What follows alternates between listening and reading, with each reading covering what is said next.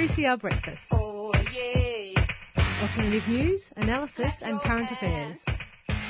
Monday to Friday, 7am till 8.30am. Only double.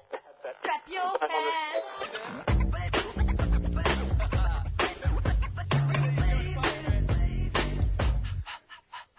Good morning and welcome to 3CR Thursday Breakfast. Tried to confuse you there early in the morning by, uh, you know, letting you know that it was the uh, MUA show, but unfortunately you've got Thursday Breakfast. Um, with Dean, uh, Shirazad's still away, you know, slumming it up in uh, Gay Paris, hopefully catching up with Rashida. On the show today, um, at uh, around 7.15, we'll listen to Paul Henley talking to us uh, about an issue that's been going on for a while about the conduct of Facebook into the harvesting of Facebook user data. I'm sure a lot of us are, are across it, and I'm sure some of us are using it uh, sparingly at the moment. At 7.30, um, we'll be speaking to Nick Savaidis, who's the founder and director of a company called Etiko, about the environmental p- impact of the fashion industry and I guess more importantly, human rights abuses. Um, we know that uh, in 2013 there's a Rana Plaza collapse in Bangladesh, which killed more than a thousand people. Um, and the 24th is the fifth anniversary of the tragedy. And at 7:45. We've got Josie Evans, um, and there's a rally today, uh, a Work for the Dole rally in Sydney. Um, and I guess this is all in relation to the second anniversary of Josh Park Fing's death, um, and it's got to do with Work for the Dole. And after eight, Phil Solomon will be speaking to us about Not Done Yet, um, a film he created about trans visibility. But uh, as usual, at this time of the morning, uh, 3CR would like to acknowledge that we broadcast on the stolen lands of the Wurundjeri and Bunurong people of the Kulin Nation. We pay respect to elders past and present and emerging and acknowledge the continued resilience of First Nations peoples in the face of ongoing colonisation and settlement. And we acknowledge sovereignty was never ceded and a treaty was never signed.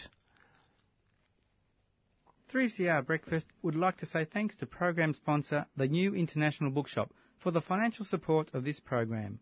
You can find Nibs in the basement of Trades Hall at 54 Victoria Street, Carlton.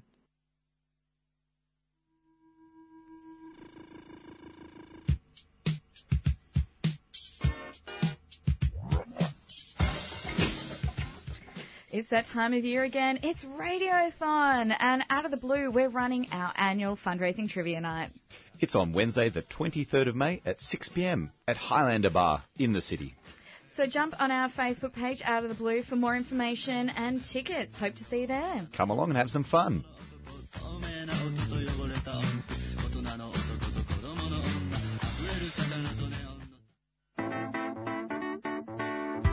Want to support 3CR's diverse and independent voices? Donate now by calling 9419 8377 or donate online at www.3cr.org.au or post as a cheque or money order to Post Office Box 1277 Collingwood 3066.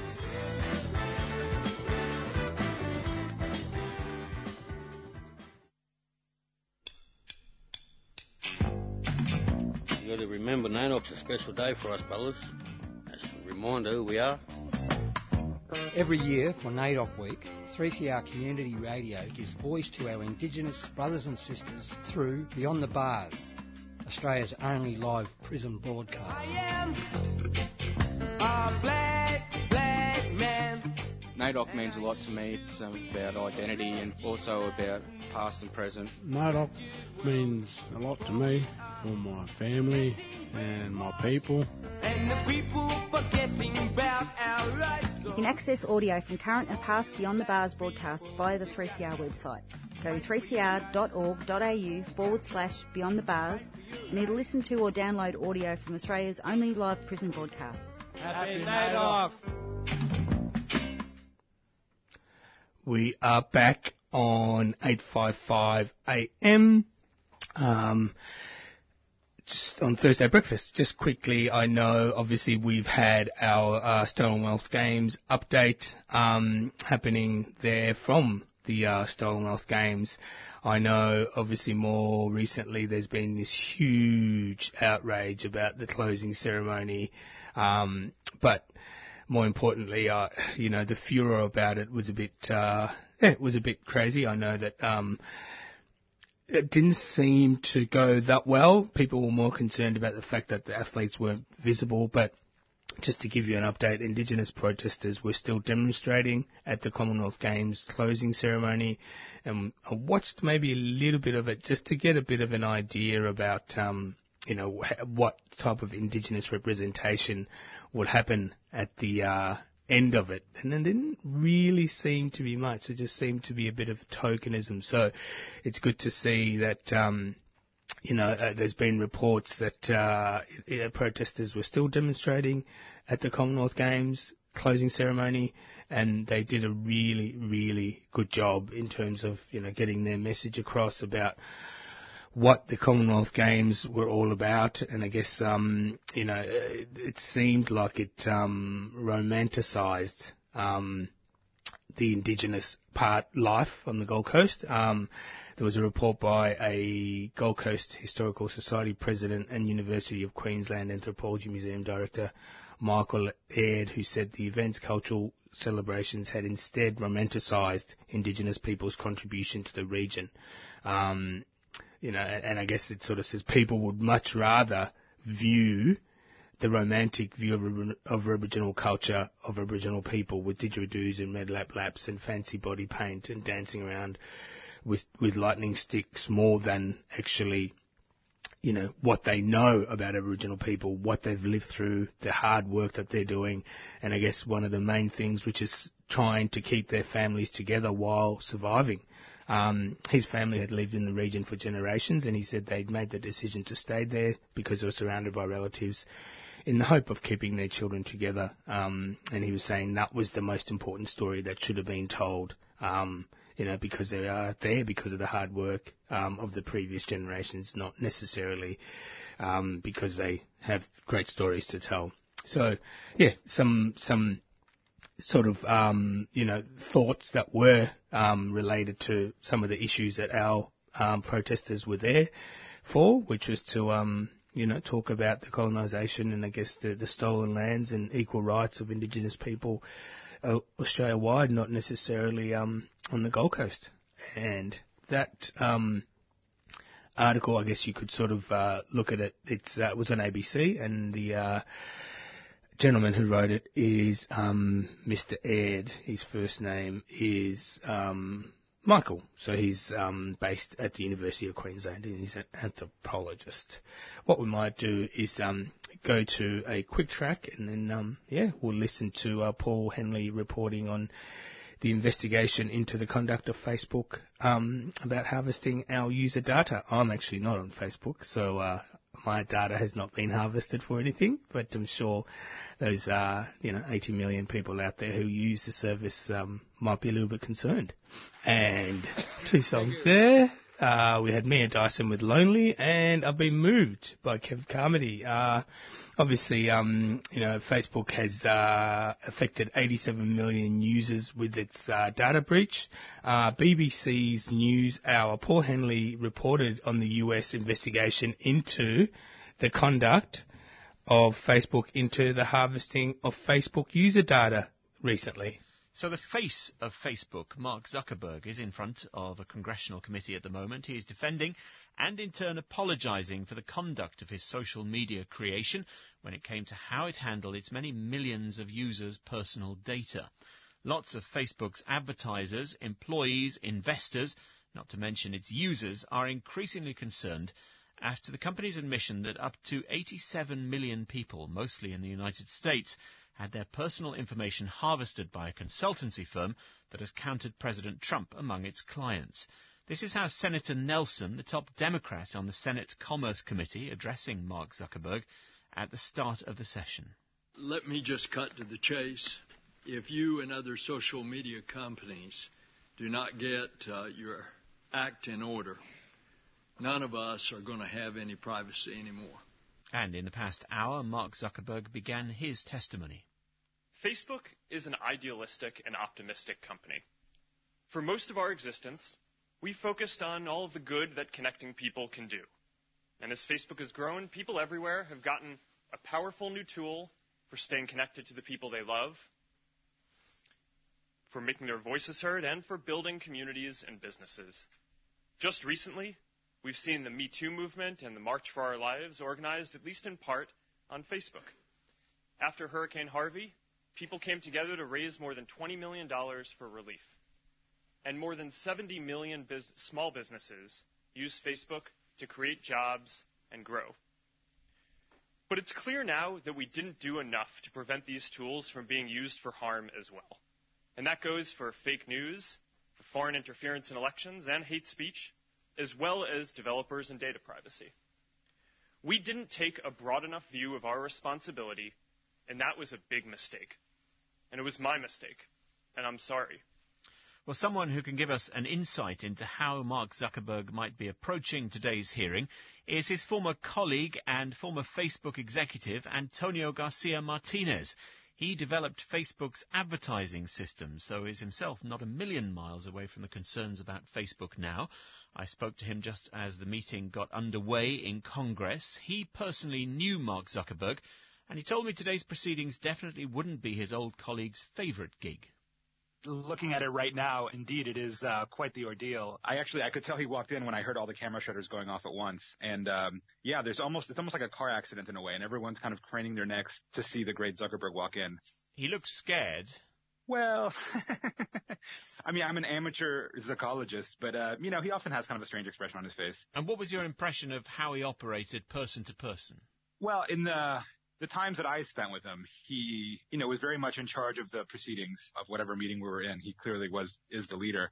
Um, but he often lets others sort of take the lead in sort of the management of, of the meeting itself. And, you know, when he does speak, he speaks very directly and very curtly and he expects clear, coherent answers very quickly. But in terms of his public addresses, yeah, occasionally he can be sort of meandering. I, I don't think he's a great public speaker, so I can't imagine he's going to somehow, uh, you know, sway or woo the American public with his appearance today. He's clearly there to try to do just that. He's put a suit on for a start, which is unusual.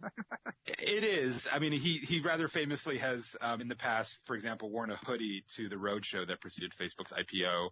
In sort of a dig at the formality of Wall Street, but I think he can't get away with that level of cheek, I think, right now. He has a speech pre-written. I don't know to what extent he wrote it, but it's all set out and been passed to the media in advance. Uh, perhaps the harder bit for him will be at the end of it when he faces questions. You know, yeah, it does. I, I doubt he read it himself. It, it kind of read like a PR press release. You know, these these sort of congressional hearings, right? They, they don't actually have legal standing in the U.S. The, the whole point of it is to show your tax dollars at work and having American senators drilling and making Zuck sweat. I mean, that's kind of the point of this whole show. He's made big apologies in writing. We're almost used to Mark Zuckerberg's mea culpa by now. Uh, but he's going to have to be very convincing and, and just as as fulsome, I think is the word people use in person. Yeah, again, look, I mean, the U.S. is kind of a puritanical society, right? And they expect a penitent uh, Zuckerberg. And I, and I suspect they'll get that. What do you make of the way Facebook appears to have acted with regards to the way personal data was handled? Well, so as perhaps is not surprising, I'm not as critical as I think the general consensus is now. I mean, certainly they, they, they should be criticized for having taken so long to respond. Um, they knew about the Cambridge Analytica thing for at least two years. I, I somehow don't kind of go along with putting the entire weight of the world on Facebook and Zuckerberg's shoulders. Are you broadly. surprised by the size of the public outcry? A little bit. You know, Facebook has these privacy blowups every year or two. Um, it's had some famous ones in the past. You know, you have some crescendo of complaint and it kind of goes away. This one has certainly lasted a lot longer.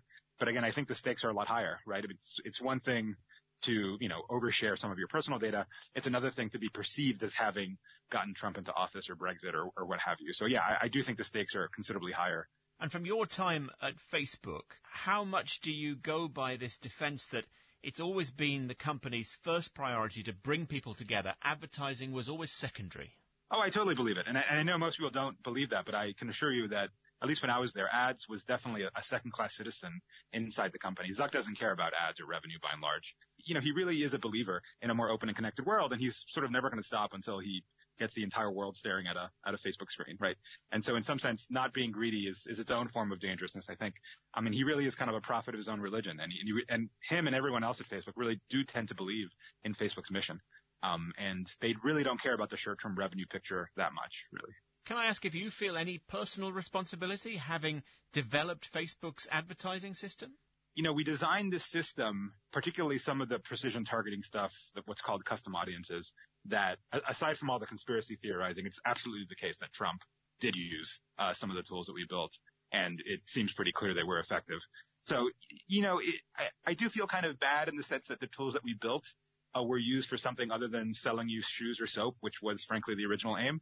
Um, but I don't necessarily feel complicit in it because again, it would have been very difficult to imagine these use cases, you know, four or five years ago when the tools were developed. What are the chances, do you think, of Mark Zuckerberg stepping down? Zero. Zero. Facebook stock would plunge if its, you know, brilliant leader CEO were to resign. I, I just don't see that happening at all. Antonio Garcia Martinez, who's a former Facebook executive.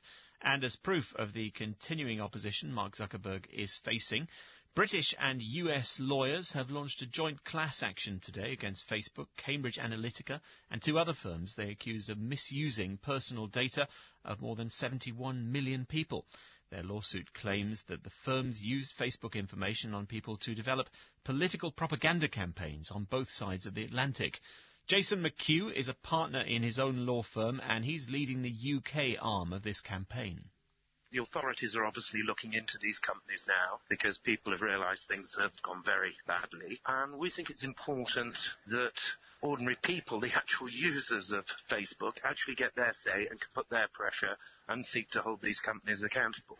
And what exactly are the people that you're representing saying to you? Are they angry? Yeah, people are upset. I've heard stories of them likening this to sort of like bodily parts harvesting. You know, their personal identity has been harvested and used without their knowledge and approval.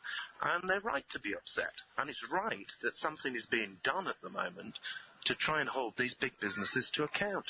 There are all different scales of upset, aren't there, among Facebook users? And many are simply saying, well, they did put their information out there with a company that used it for advertising and made it quite clear.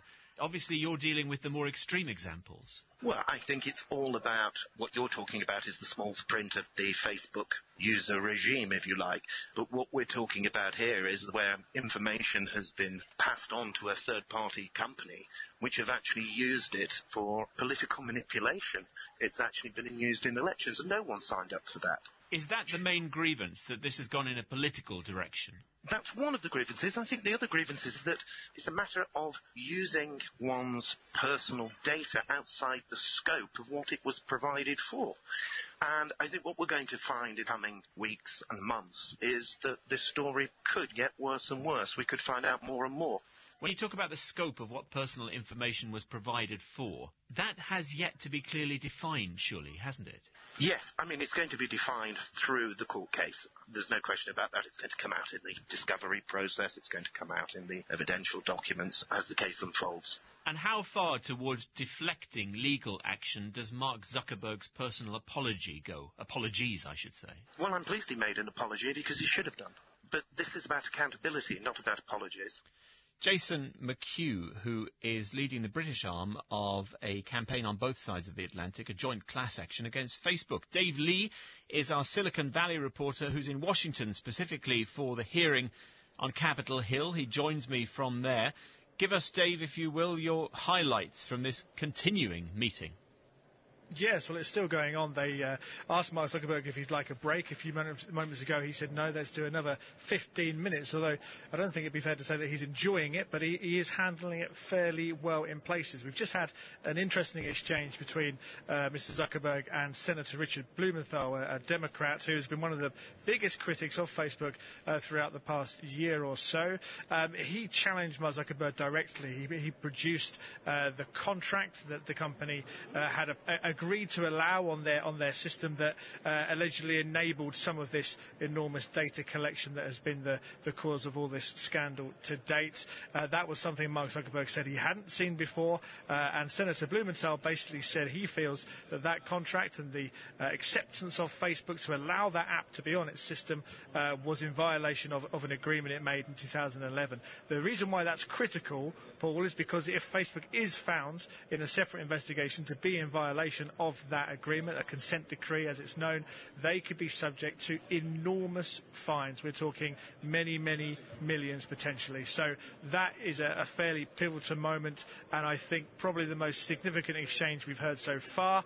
Um, but also in the same hearing, just to rattle off some of the things we've heard for you, um, uh, Mr. Zuckerberg also said that members of his team, although not himself personally, uh, have been interviewed uh, by the Office of Special Counsel Robert Mueller, who, of course, as we know, is uh, leading the investigation into Russian meddling in the US presidential election. They've covered a lot of ground, and it's not quite finished yet, and then they'll do it all again tomorrow. Mark Zuckerberg said, didn't he, that uh, of the Facebook terms of service, I don't think the average person likely reads that whole document. Talk about stating the obvious. yes, absolutely. The, those terms of service were produced in paper form, and um, it was it was like a, a, copy of the Yellow Pages or something like that, an enormous document that nobody in their right mind w- would ever read. In Facebook's defence, Mark Zuckerberg said that his company has gone to uh, pretty long lengths to, to explain that privacy policy in plain English using illustrations and so forth. But even then, I don't think senators were fully convinced that the company had made every effort to show how that data could be used in other ways. There's a lot Mr. Zuckerberg still has to do to convince them that he's able to control Facebook and get it out of the mess it's in right now. Dave Lee, our correspondent on Capitol Hill, many thanks. Uh, and that was um, Paul Henley, BBC World Service reporter, there with their report on the investigation into the conduct of Facebook into the harvesting of uh, Facebook user data. And as David Lee said, there's a lot more that Mr. Zuckerberg still has to do to convince people. Um, yesterday, uh, I think in the Parliament of the UK, the second whistleblower, Brittany Kaiser, who is a former Cambridge Analytica executive, mentioned that. Um, you know, apps and quizzes like Sex Compass gathered data from way more than 87 million Facebook users. Uh, and she says, you know, the Facebook fiasco affects more than those people. Um, and she also said that uh, lawmakers used numerous questionnaires to gather data, and the data was collected with consent and limited to tens of thousands. Uh, and as we know, Mark Zuckerberg has repeatedly apologised for the data breach. We did. Um, have the uh, BBC World Service report, I think, um, uh, highlighted again yesterday by our other morning team. But it's just, uh, yeah, to give you a bit of an update as to how the British lawmakers are conducting an inquiry into, I guess, fake news and the Facebook data scandal. Um, the, the US investigations obviously happened, but now the uh, British Parliament um, is, yeah, getting into its own investigation into Cambridge Analytica. Um, I guess we'll never know the number of people who uh, were affected. Um, you know, I guess some people that have used um, some of those apps and, and even used uh, through similar routes that have been used by Kogan is much greater than 87 million. Um, and I guess during that hearing on Tuesday, um, Brittany was talking really about how that data has been accessed and what has been done with it. Um, I might get to move on to our next guest now and try and organise that. Uh, June 2013, roughly, um, even around that time, there was a, a, a, blaze at the Rana Plaza, which collapsed in Bangladesh, which killed more than 1,100 people and injured and injured and injured more and injured more than um, oh, 2,500. Uh, and the 24th of April is the fifth anniversary of the tragedy. That time we spoke to uh, Michelle O'Neill, who was the uh, TCFUA National Secretary, um, and she was talking, you know, about the blood, sweat, and tears behind labels for Australian retailers, including Kmart, Target, and what they'd had was a uh, a benefit um, for Bangladesh clothing factory workers. Um, we know that around that time in June 2013. Four Corners had broadcast a story on, on Monday. But to um, you know, continue that with that anniversary coming. There is a small family-run ethical fashion company based in Boronia called Etiko, and I guess um, what I wanted to do was have a quick chat with the founder and director about the environmental impact of the fashion industry, especially around human rights abuses. So joining us now on the line, we are joined by Nick Savaidis, Etiko founder and director. Good morning, Nick. Morning, Dean, and morning, listeners. Thanks for uh, joining us on 3CR. Um, I, I, mentioned um, that uh, obviously the, the, the 24th of April is the fifth anniversary of this um, tragedy where, you know, the, the factory workers in Bangladesh had to um, endure these horrid conditions, working conditions, but also ultimately end up dying. Um, and you have a, a, a family-run business uh, based in Boronia, which has been given an A plus in the Australian Ethical Fashion Report for the fifth year in a row. Can you tell us a little bit about um, Etiko and I guess why you decided to go down this ethical um, path? Sure. Uh, yeah, um, as you're right, the, the Baptist World Aid report, which is also known as the Australian Ethical Fashion Report, came out uh, yesterday and it ranked uh, 400 plus brands, and from the least ethical to the most ethical. And um, we've got an A plus for the fourth, uh, fifth time in a row, together with uh, this time about three other brands join us uh, at that kind of level. And two of those three other brands actually use our supply chain. So, yeah, we'd like to think that um, you know, we are the most ethical fashion brand in Australia. And, and um, you know, we've been doing this a long time before the Rana Plaza tragedy happened. Uh, the Rana Plaza tragedy, I, mean, I, just, I still can't get over the, the amount of people who, who died in that tragedy and the people who were injured as well.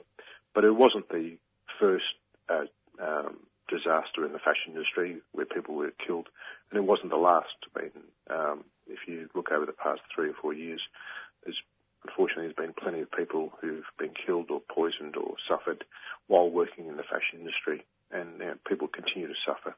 And um, in 2018, um, there were workers rioting um, in Bangladesh earlier this year. Uh, there were workers protesting uh, in Cambodia.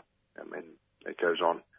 Mm. And um, but um, yeah, we started Etiko back in 2006, so many years before the Rana Plaza tragedy, because uh, I've been aware of the exploitation of workers in the fashion industry for a very long time, and actually, in fact, uh, more than 40, 50 years, because uh, my mother worked in the fashion industry when I was growing up, and was one of those home workers who, who was paid a few cents to make garments that were being sold in retailers in uh, in Melbourne for a lot more, and uh, yeah, there was always a kind of frustration that uh, yeah, my mother was being yeah was being paid so little, yeah. and uh, these fashion brands were making uh, some serious money. But you know, what do you do though when you're a kid? And uh, yeah, when I was at university, I started reading New Internationalist magazine and kind of realised the exploitation of workers wasn't just restricted to Australia; that it was an international phenomenon, and it was actually just getting worse um, as globalisation was actually occurring. And um, I figured, um, you know, I used to talk. I actually qualified as a high school teacher, and I used to talk to students about the impact of globalisation. And we look at issues such as child labour and sweatshop, and the kids would get really upset, especially when you show them photos or videos. But mm. then, when it came to free dress days, they'd turn up in the very brands that were doing that exploitation, and a lot of teachers, you know, I was, I was a teacher, and a lot of teachers have this perception or self-perception of being left wing or centre left. And we used to sit around in the staff room talking about the evils of multinationals. And then, uh, we'd, but we'd go out and buy the cheapest sports gear and cheapest school uniforms. Mm. It was a complete, complete disconnection. Um, and, and since then, though, since 2013, I mean, obviously with your business and what's happening, have you seen a, a, a shift um, in the industry? I mean, I, I guess from that time, I got a sense that companies were atten- were attempting to distance themselves from, I guess, the responsibility by no longer sort of directly employing um, manufacturing workers or owning their own factories. They sort of uh, went around it in a, in a, in a, in I guess the back way, so to speak. Well, they've been doing that since the you know, 1970s. Um, you know, it, you know, I'm not aware of any major fashion brand who actually owns its own factories. I mean, at my own brand, we don't own any factories either, but we work with factories to help them you know, get to a level which we think is acceptable. And uh, um, was kind of could guarantee any ethical claims that we kind of make. Mm. Um, but you know, since that report, since the Australian Ethical Fashion Report has started coming out on a regular basis, and there, and there is more scrutiny around the world about what's going on in the fashion industry. Um, I think most fashion brands are trying to at least ensure that the worst of the worst practices aren't happening anymore, Mm. um, and that they are doing everything kind of legal. That you know, workers are working in factories which aren't going to collapse, um, where people are being paid at least the minimum wage. Um, but what's unfortunately happening is there all the focus is on the, happening in the, is what happening in the factory area where the garments are actually manufactured. No one's actually looking at um, where the cotton is actually, where the fabric's actually dyed, uh, where the fabric's actually being woven, uh, and, and very few people are looking at where the cotton um, comes from because there's plenty of serious exploitation in the cotton growing industry as well. Mm. And, um, young kids involved in you know, as young as as young as six, working in cotton fields, um, all helping keep fashion cheap. And, and I guess it's it's all about um, you know some of those countries also being desperate to maintain and grow their garment industries, with global brands sort of being desperate for, for I guess us to wear and buy their labels, while the, the workers and their families are, are, are desperate. Are you are you finding that having um, the fair trade um, certified in Australia, New Zealand, um, is a, is a good thing for, for the business? Are you finding that people have become more aware? You know, because obviously there used to be brand specific codes, and I guess more importantly, there was self regulation um, and, private sector audits, which ultimately didn't really probably work for the, for the industry. So, yeah, um, I think uh, more there are more and more conscious consumers, people who want to apply their values to their purchasing decisions. Hmm. I mean, if you ask most of your friends, do they oppose the use of child labour, sweatshop, and slave labour? I'm sure they're all going to say yes, they do, as most of your listeners would as well. But the question is, what are they actually doing about it? So it's fine to say that you believe in this stuff, but what actually, where you can put your money where your mouth is. Hmm. And and you know, people are looking for some kind of direction. They want to know that you know, okay, how do I know that this T-shirt is ethically made? So they're looking for some kind of accreditation, and that's why the fair trade logo is so important because that is in, you know, independent. The fair, I mean, there are actually quite a few ethical uh, accreditations out there popping up. You know, some are more credible than others, but the fair trade logo, the one you see on coffee and chocolate, I believe is the most um, most most credible one because it's actually the the label itself is now actually overseen by the people, the very people who benefit from it. So it's the farmers and the workers involved in the supply chains who are who are on the board. Um, they're actually the majority of the board that oversees the fair trade label, so they have pretty high expectations when when a, a product has the fair trade label on it. Hmm. So, you know, and that gives a lot of consumers kind of confidence that, you know, it is genuinely having a positive impact on the lives of, of workers and farmers and, you know. Um, so, but, you know, the Australian Ethical Fashion Report, um, is kind of shining a light on the issue of ethical supply chains and, you know, we have got an A plus every year that report has come out, but we've also got some concerns uh, about the report because um, the gap between what I consider the genuine ethical brands and everyone else is not reflected by that report. So a company like Etiko, which can prove that they pay the workers in their supply chains a living wage as opposed to the minimum wage, gets an A plus. But a company that can't do that can get an A, Yeah. Yeah. which uh, yeah, it just doesn't It's seem right. fine line. Plus the report, the pl- plus the report doesn't take into consideration the environmental impact of um, the fashion industry, Mm. ab- about the impact of each uh, environmental impact of each fashion brand. So everything we do is certified organic. Yeah. Even the rubber that we use in our footwear is actually FSC certified. FSC is the Forest Stewardship Council, and our brand is also 100% vegan. So you know the, the abuse of and exploitation of animals isn't just restricted to the food industry; it also Yeah. happens in the fashion industry. In the fashion. And you know, we refuse to be, you know, we refuse to be any, you know, include any exploita- animal exploitation in our supply chain, but we don't get credit for that in the report. So Uh, you know, okay, yeah, yeah, and and so I guess that um, we're speaking to Nick Savaidis, Etiko founder and director, um, and, and I guess what are some of then the challenges you talked about? You know, people being able to see the fair trade logo on coffee a- and things like that. How does that then get translated into fashion? Because you know, yes, there are obviously these brands which might not be an A plus, but they're an A. And, and, and as you say, some of our listeners are very, very educated. How do they then immediately get to recognise something that is an A plus compared to an A?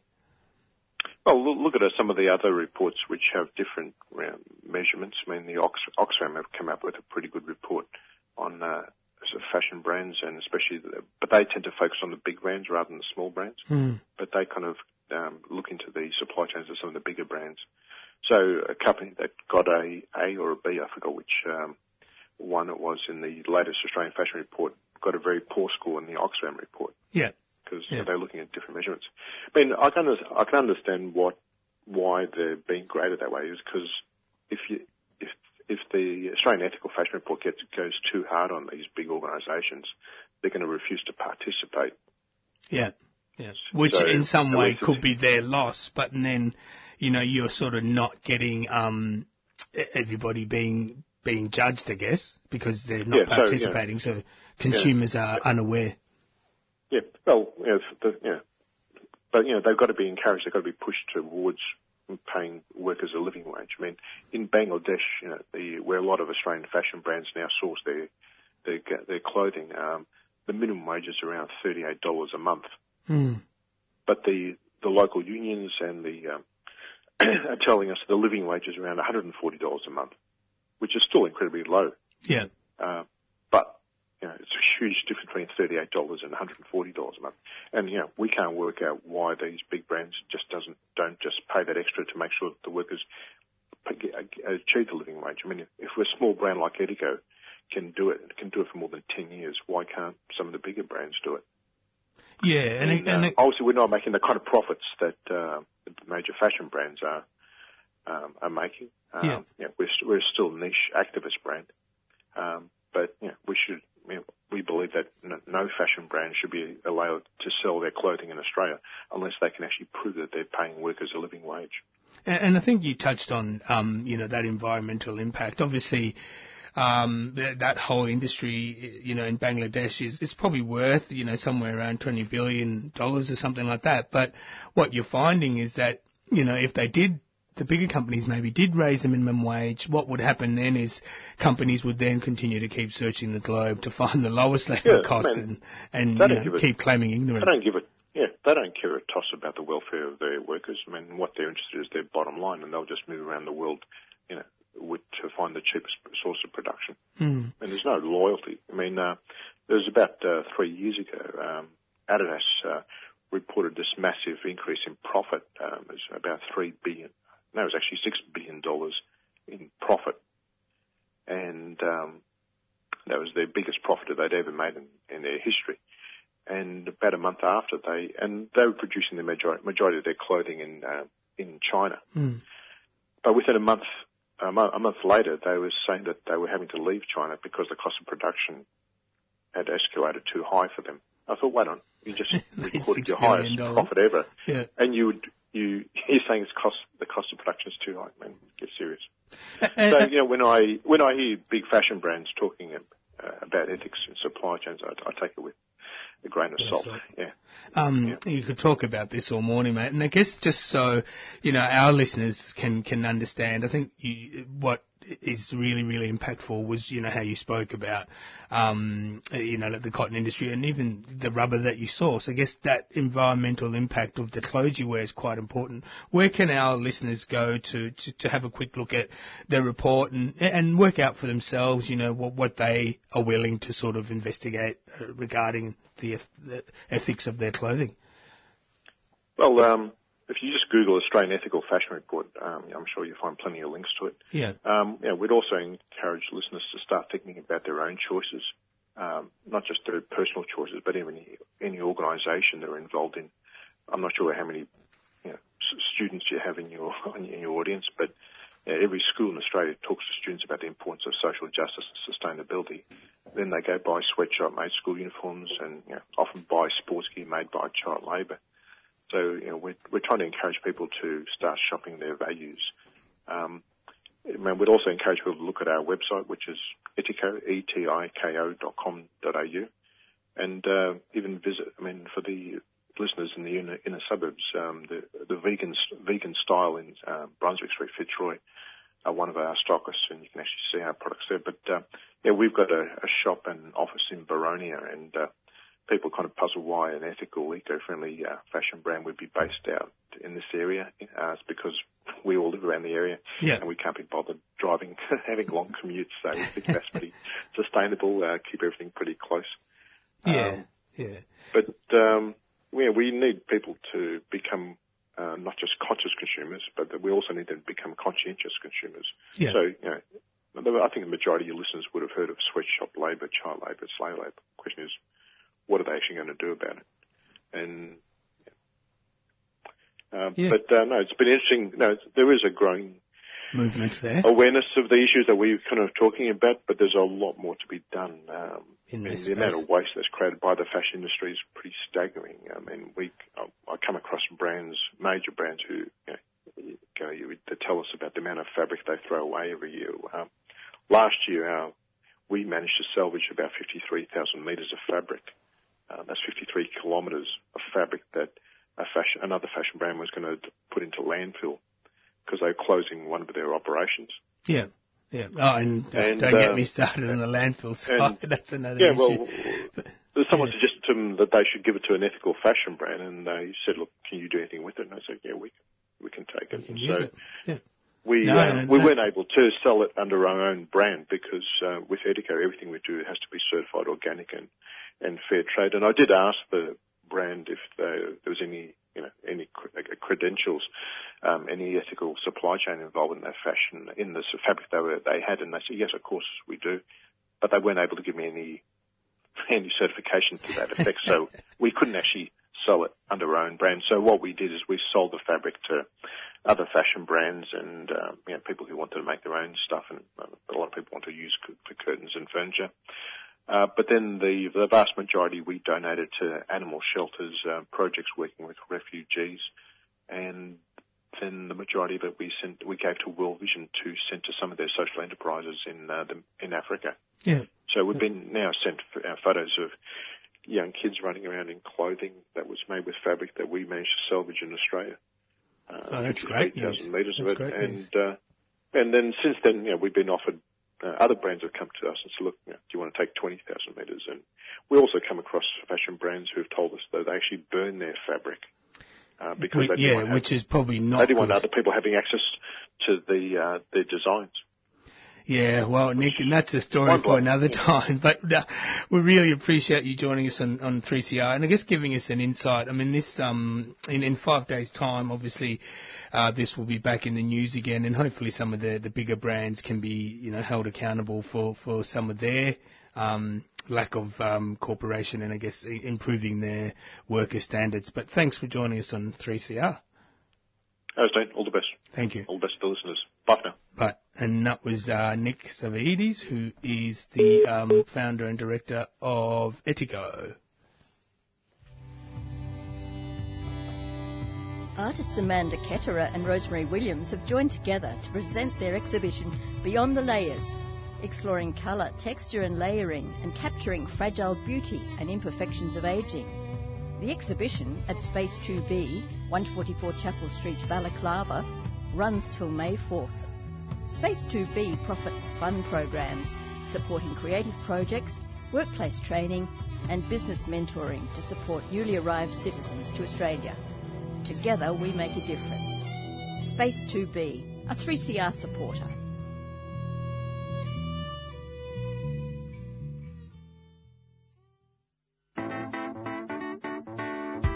Want to support 3CR's diverse and independent voices? Donate now by calling 9419 8377 or donate online at www.3cr.org.au or post us a cheque or money order to Post Office Box 1277 Collingwood 3066.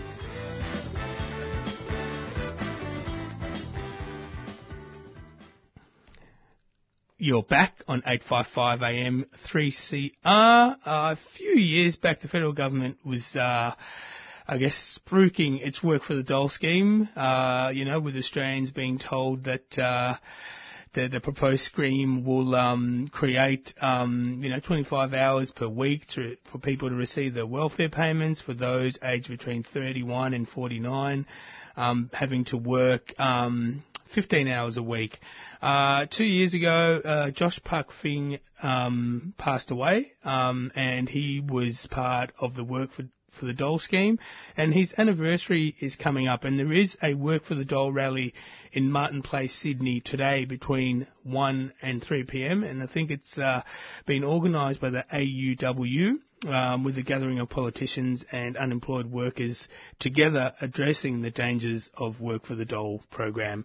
To find out a little bit more about this, we're joined by Josie Evans, who is the um, AUW Inner West Branch member. Good morning, Josie. Good morning. Thanks for joining us on uh, 3CR. Thanks for having me. Um, so you've got a, a, public forum and I guess more importantly a uh, memorial for Josh Park Fing's death. Can you give us a, a, bit of an insight into what happened to Josh? Uh, Josh was working at the Toowoomba Showgrounds and he was um, doing some work on the grounds there, gardening and landscaping and that kind of thing. And um, he was on the back of a, a flatbed truck and he fell off and died. Um, before that, he went to his job search agency and complained that it was unsafe, but they ignored him and sent him back there. Hmm. And that was Um, part yes. of his um, work for the Dole program participation. That was. Um, and the federal government promised that they would have an investigation into this and the report would be ready a month later. Two years later, it's not even released yet. And one of the, the demands of our rally is to have that report released. So the the report itself has been um, uh, done and concluded, but it's not available to anybody. I guess um, to I guess let people know what exactly happened and, and, and what the effects of, of you know his his death were. Uh, yeah, I think it may be because once the report is released, then um, people may be held liable. For example, Michaela Cash, and then her job may be um, you know, in danger. So- may be in danger of losing her job. So the idea today for this rally, I guess, is all about uniting, um, you know, local people and I guess advocates and politicians. Because I notice you've got um, uh, Lee Rhiannon talking there and Ed Husic um, talking, and a few work for the Dole participants who have been exposed to dangerous conditions uh, talking there to raise awareness. Yeah, exactly. Um, these sites, um, there's no there's no safety there, and people are often abused, and um, there's no actual pathway to employment. Only two percent of people during this scheme actually get paid work. So, Um, so that would mean that you know, work for the dole uh, over the years since its introduction must have consistently failed to provide sustainable work opportunities. And, and, and from what you're saying, the evidence would suggest that it may in fact um, increase the length of, of joblessness as well. Um, yes, um, em- employers look down on people who are doing work for the dole, um, so they're unlikely. And also, as well as that, it is an abusive system which really um, in, impacts on people's mental health, their confidence. So instead of making them more likely to work, makes them less likely to, likely to work. If you know what I mean. Yeah. Can Can I read you out? Some people have um, written into AUWU about their experiences, and um, can I read you out a couple of them? Yeah, yeah, yeah. I guess, uh, I mean, obviously, the reason this is also being held is that this comes after the, the government has chosen to expand the controversial work for the dole program through its welfare reform package, which um, Yeah. you guys believe will put the lives of more unemployed Australians at risk. But yeah, sure, just read me out a, a couple. Okay. Um, one person wrote in and said, made to use a jackhammer and perform construction work for an extension to a church. Supervisor was a taskmaster, worse than any employer I've had. another person said, four to five hours straight a day vacuuming, cleaning, mopping the whole complex. Ended up laid up after a week from back and neck injury for two months. Okay. Yeah. Yeah. Yeah. I Uh, mean, there's, there, there are hundreds of stories like that, like exploitative, humiliating, dangerous. And it's only a matter of time before someone else loses their life. And not only that, there's a, there's a racist scheme, especially for Aboriginal people called Community Development Program, where 30,000 people are on it. And they have even worse conditions. Hmm. And I guess for you guys, is it is it more about uh, sending a clear message to the coalition that you won't accept more more Australians being forced to work for nothing at dangerous work sites, um, more so than um, the scheme itself? I mean, if people were going to jobs that were safe, would that be something that you'd ex- uh, accept as well, or you just sort of thinking there should be a better a better model to tackle Um, joblessness and yeah. unemployment? Well, one of our demands as the AUWU is to scrap work for the dole. We we think it doesn't work. There are so many problems with it. Hmm. It's basically free labour for the bosses. It's humiliation for the unemployed workers, and we want jobs for everyone. Yeah. We we think that is it is wholly possible, and there's plenty of examples of corporate welfare where the government is handing out money to the rich. Why don't they put that money where it would be better used to meet people's basic needs? And I read that the, the government commission report um, from uh, from your press release. I had a quick look. That 64% of work for the dole sites are not complying with standard workplace health and safety procedures. And then on the other side, you've obviously got the um, you know that that massive campaign that the government has, which is WorkSafe inspectors going around to work sites to inspect. Um, you know how businesses uh, protect their workers. Seems like a bit of a you know, slap in the face if, if, if 64% of the people who are providing the work for the dole scheme can't even provide safe working environments for their employees. Oh, well, not the Exactly. employees, but yeah, free labour. Yeah, well, it goes to show that there's a different attitude.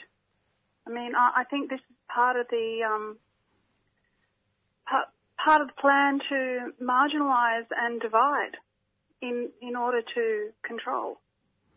I mean, there's, it's a very good idea to have a certain section of the population that are uh, scapegoats, scapegoated for all the problems of the world. So, and problems of the country. So the population don't look at who's really causing the problems, which is the politicians. They need Hmm. to be held to account and they need to do their job. And, and, and I guess the other thing is um, today, then at one o'clock, I think you're holding it at, at the outside the Channel Seven studios. Um, who, who some of the speakers, um, you know, including Lee Rhiannon. What do you expect to hear from from them, and, and, what what are they saying they're going to be um, doing to tackle this uh, issue of um, work for the dole? Uh, well, Lee Rhiannon, the Greens, is totally against work for the dole. They want it scrapped as well. Mm. Um, Ed Husic, who's the Shadow Minister for Employment, um, he has made noises about scrapping it as well, but um, I have to listen carefully to his words. um, yeah, so we'll be hearing um, what they're, you know, what they want to do in the future, and um, holding them to account and and putting pressure on them to do the right thing. And uh, so you're calling on, uh, yeah, anybody or any of our listeners who, you know, might be in the Sydney area to come to Martin Place. Uh, the rally is on from 1 o'clock till 3 p.m. Uh, and, and I guess it, as, as I mentioned, it's uh, more of a public forum as well as a memorial to, um, you know, uh, Josh Park Fing, who, who passed away while participating in the Work for the Dole scheme. Yes, we want to hear the stories of people who have experienced work for the dole, and we want to get it out there because a lot of people don't know. You know, it's it's hidden, and the more people know, the more pressure we can put on the government to scrap this. And I guess more, yeah, more importantly, you know, the, the I get the feeling that um, rather than it being a path to success for unlucky Australian, it sort of represents a subsidy for menial work that the market doesn't value. Uh, essentially, you know, why pay for a job when you can get someone um, to do to do it for free. And, and I guess um, Exactly. from what you're saying, it seems like um, a lot of employers aren't employing people who have done work for the dole, um, and, and, and people who might not have participated in the program would probably generally find it easier to, to find active employment more so than you know having participated in the program. Yeah, well, um, some people have written in and and said that they have witnessed people losing their jobs, paid employees, because there have been work for the dole people coming in. So that's another issue. Mm. Mm.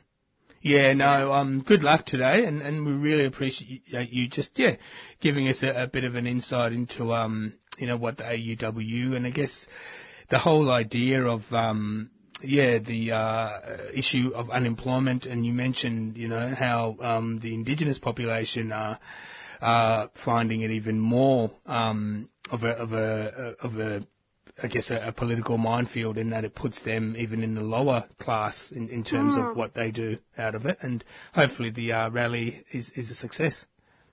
Thank you very much. Uh, thanks, Josie. We appreciate you joining us on 3CR. No worries. and that was uh, Josie Evans, who's the uh, a the Australian Unemployed Workers Union Inner West branch member, talking to us about um, yeah uh, uh, something that I have never fully understood the uh, well for the, the work for the dole. I know there was a period there when I was unemployed. Um, and you know, go, and getting the dole seemed like a great idea at the time. It was a long time ago. I didn't have to go to Centrelink all the time, but I did get uh, money in my pocket. But for those who have, haven't been able to find um, employment, I'm sure there's a lot of Australians out there who are looking for work and not necessarily just you know waiting around for the dole. To be put in a situation where they are in a program which um, is putting their lives at, at risk doesn't seem right, especially when um, the government commission report says 64% of work for the dole sites do not fully comply with standard workplace health and safety. And, and as uh, Josie said, they routinely hear stories from unemployed workers through their hotline about the health risks and dangers they encounter on these free labour sites. Hi, my name's Sarah. I love coming here because they offer vegan food. Hi, my name is Paul. Uh, this is my first time at Friends of the Earth. I think it's really awesome and the food's great, really healthy and nutritious.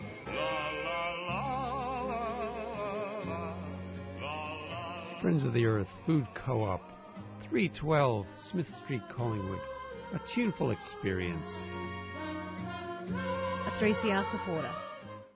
Uh, uh, broken down by scrap metal. Um, yeah, it's been a, an interesting show. Uh, I sort of uh, might have will have to um, you know uh, leave a little bit early today, but I'm going to leave you with something exciting. Um, just quickly, uh, I mentioned earlier in the show that um, we were um, obviously um, like to thank our Stolen Wealth Games contributors um, over the last 11 days of the Stolen Wealth Games that we're on, and it was great to sort of uh, see the continued action, which you know was ever present and every day um, of the games, and it was interesting to hear um, that there were some you know movements afoot um, from certain organisations who believed that it was the right thing to do, um, and to acknowledge that um, you know the, the treatment of Indigenous people in that area or and around Australia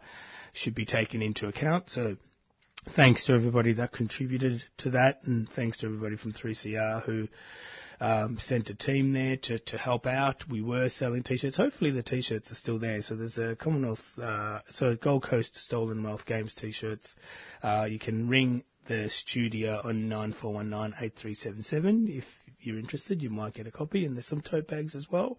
And maybe there might be one or two of the two colour screen prints left don't don't quote me, but just call the studio if you're interested.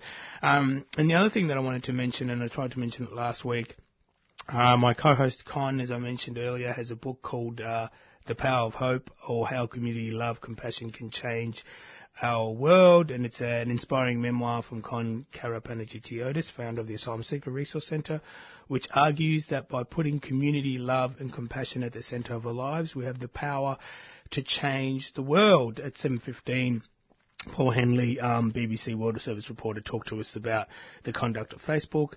But um, continuing on from what I was saying about um, you know um, uh, putting community love and compassion at the centre of our lives, uh, we spoke to uh, a business owner who is um, you know um, trying to tackle the uh, impact of the fashion industry on human rights abuses, but also the environmental impact. So that was uh, Nick Savaidis, who is the founder of a company called Etiko, and they're the first non-food company to be fair trade certified in Australia. Uh, and it's also organic certified, so they use rubber which is certified on their garments and um, clothing that is um, ethical and organic. Um, so that's a, a fantastic um, initiative for a company that stand out stands out as the only company to demonstrate that everyone in the supply chain is paid a local living wage, um, in, especially in many countries where garments are manufactured uh, by the minimum wage as well as below a living wage. And then we also had Josie Evans, who is the uh, Inner West branch member for the uh, Australian Union I always say that wrong.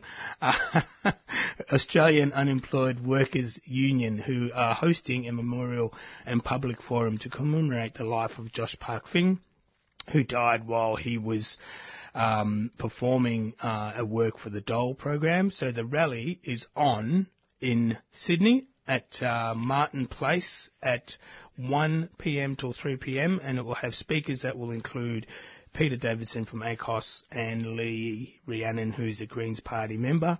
Uh, just get down there to show their support. Obviously, I mentioned earlier that the Australian government uh, has chosen to dramatically expand the controversial work for the Dole program through its welfare reform package as well. But um, I will be back next week. But what I thought I might do is let you listen to a fantastic uh, uh, piece by Phil Solomon. It's called Not Done Yet, and he's speaking about um, uh, a film he created about trans visibility. So, and it's all about. Um, he's a multidisciplinary artist and designer, and the film talks about, uh, I guess, trans and gender diverse people in Naarm, Melbourne, um, and the motivation behind making the film, the issues represented in the film, and the importance of trans visibility um, the film can be watched on uh, Vimeo, and the mu- the, mu- the, film features music by trans artist Simona and Zaya Barroso, and the mural in the film was painted by artist David Lee Pereira. I will see you, well, you'll hear me next Thursday. I won't see you, but uh, enjoy Phil Solomon. Not Done Yet is a documentary made for last month's Transgender Day of Visibility, and its maker Phil Solomon joins us in the studio. Welcome, Phil. Welcome to 3CR. Thank you for having me.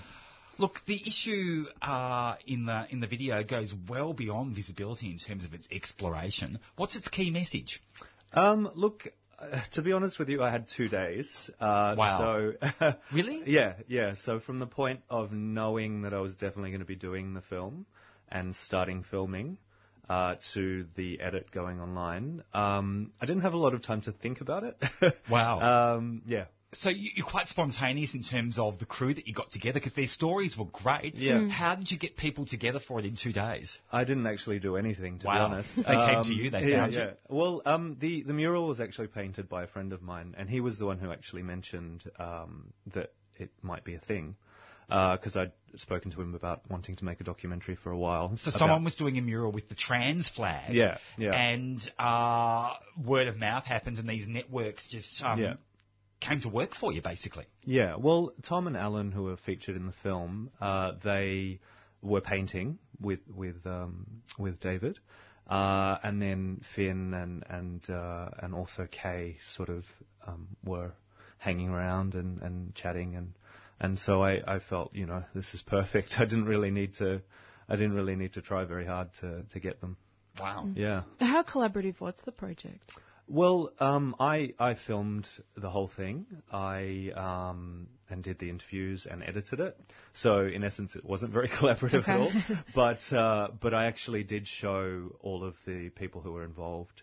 Mm. Um, and and made sure that they were happy with how they were represented and, and that kind of thing. Because they're a really diverse crew, and I found it Yeah. really striking uh, when there was one person talking about, well, actually, you know, I don't want to be visible. Yeah, You yeah. know, which brought up issues around dead names Yeah. and misgendering. Yeah. Tell us about that person's story because it was it was really poignant. Yeah, well, um, Finn uh, works in a quite a conservative industry, uh, and and doesn't doesn't feel like they need to, or he, sorry, um, needs to kind of put it out there, and uh, you know he has a, a strong network of, of friends, trans and non non trans, and uh, and they just they just want to. Uh, he just wants to get along with you know living, and and you know sometimes that's really hard. But he seemed to you make know. a distinction between um, whether you whether you can be visible or whether you would want to be visible. Yeah, Um, yeah, and and I think the whole the whole point of the film is not so much individual visibility. I think it's more about knowing and understanding that there are trans people out there, Mm. and they may not present as trans, and they may not, you know, you might not be able to tell just by looking at them. But the point is to kind of be aware of of the unique challenges that they face, and you know, just kind of um, think about that. I guess Mm. that was the, the kind of point that I was trying to get across because my my understanding of trans, you know, is is continually evolving, and and this film definitely you know enlightened me quite a Mm. lot. And I think for me it was just about you know just getting trans people to actually tell their Mm. stories rather than speaking for them. So, so this film, it's a starting point of a long, a longer film project, and you've put the call out for people to contribute their stories. Yeah. So, what kind of stories are you hoping to find? Well, um, look, I'm not, I'm not sort of uh, defining that at this stage, but I guess what I'd really like to hear is is the other side of, you know, the trans experience that we don't get to see. So, you know, there there is, you know, a lot of um, a lot of, I guess you could say, celebrities or or, Mhm. or personalities that kind of are in the spotlight, but um, but there's a lot of people who don't kind of fit in that kind of easily packageable, you know. And you, your, your interviewees touched on that. You know, they Yeah. touched on social exclusion, Yeah. which seemed to be an undercurrent throughout the throughout the discussions. Yeah, yeah. Well, I mean, it's it's kind of awful in a way how you know even as a gay man, even as part of that LGBTQIA plus um, community, I you know I, I know so little about trans people and, and what they face and the, the problems that they face and the you know the achievements that they've had as well. Um, so yeah, so I guess um, and that's because in my social network, you know, it's not.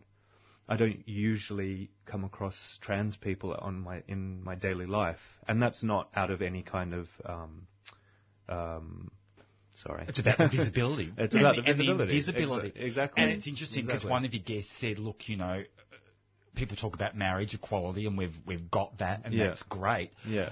But the next step in the evolution, I suppose, of LGBTI rights Yeah. is is one component of it is is trans visibility and gender identity, uh, because we're much more than just the G and the L bits Yeah. in the in the rainbow composition. Yeah, exactly, Mm. exactly.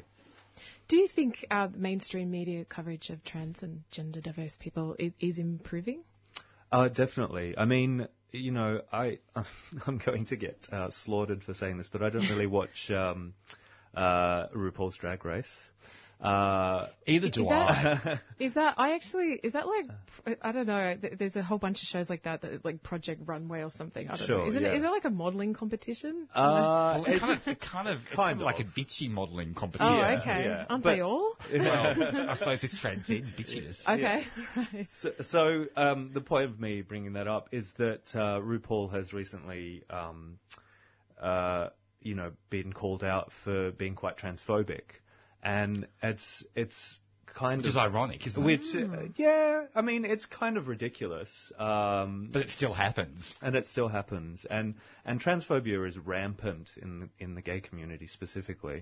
which is is kind of horrific. And so And mainly through ignorance as well, simply Yeah. because of that lack of exposure that you talked about. Yeah, exactly. And I think, um, you know, that incident and others have just brought out the the point that you know it's it, people just need to know. People need to be ed- educated. Was there an incident with RuPaul? See, I, I, I'm so RuPaul ignorant. I Yeah. didn't know So- there was an incident, but it sounds Yeah. like there was. Yeah. so Ru, Ru, who is RuPaul? Is a he's a, a, He- a, dra- he's a drag- singer turned um, reality TV star. Yeah. Right. Yeah. Is- It has a show called RuPaul's is Drag Race on cable no, TV. He's not trans. No, he's he he is uh, um, a drag queen. Okay. And and presents as male, but you know wears wears women's clothing and, Mhm. and performs and things like that. Which is a real kind of a, pardon the pun, a, a, a head fuck, isn't it? You know, that you've got like a, a drag queen who's transphobic. Yeah, yeah. You know, I- that's a that's a real kind of, you know, Yeah. tough one. Yeah, and and so you know, um,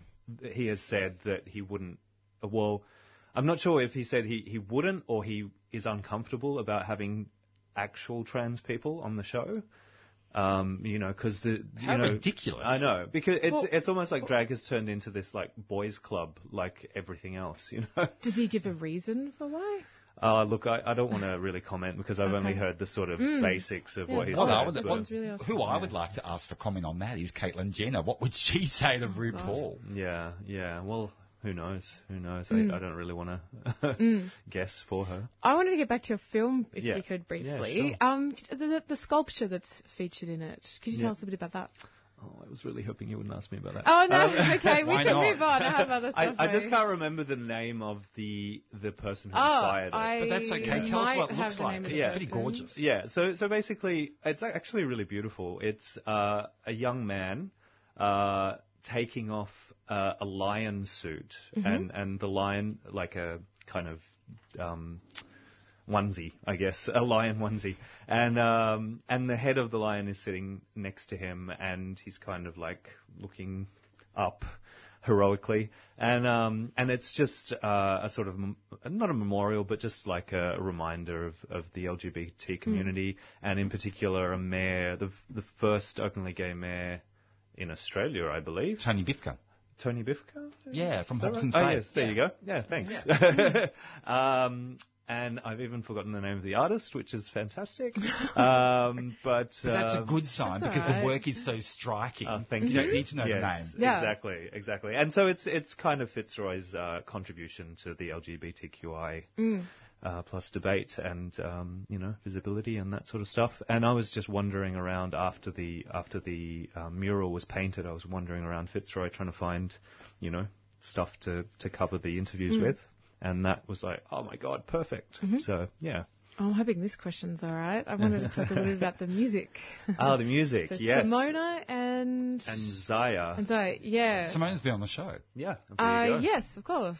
Yeah. So, Yeah. So Simona is actually gaining a lot of visibility as a trans performer, and she has this kind of um, new wave, dark synth kind of vibe. Uh, and Zaya is actually a friend from from Sydney, and uh, and she, I'm hoping that I got her pronoun right. Um, uh, did this amazing kind of a cappella, very haunting um, um, song that I put at the on the credits. Mm, yeah, Um, and and there was you know a whole bunch of people, trans people, who were like, yes, I'd love to contribute music to the to the film. Mm. And I was like, well, I've only got five minutes to work with in this one, but when I make the bigger film, I'm definitely going to be getting a lot more. Trans Yeah, that- that- Yeah, right. You That- got the music Yeah. sorted. That Yeah. a cappella piece at the end, that was Yeah. really good. Yeah, Yeah. that sort of like turned my head. I Yeah. to look back at Yeah. who is that? And clearly there's the material there for a, for a longer documentary. Definitely. Yeah, totally. Mm. Now, before you leave us, I have to ask you a little bit about your background as so a strict Egyptian, uh, see, see, uh, Coptic, So Orthodox background. Yeah. yeah, so So, here you go. so, so Coptic Orthodox uh, is basically the the Christian uh, religion in Egypt, and Coptic is just the Greek word for Egyptian, and and so Coptic Orthodox comes from Greek Orthodox and all the other Orthodox religions. And there's a big Greek community in Alexandria in Greek in, uh, in Egypt. Yes, yes. Huge yes, community. Yes, and yeah, Egypt uh, has a long relationship with Greece as well.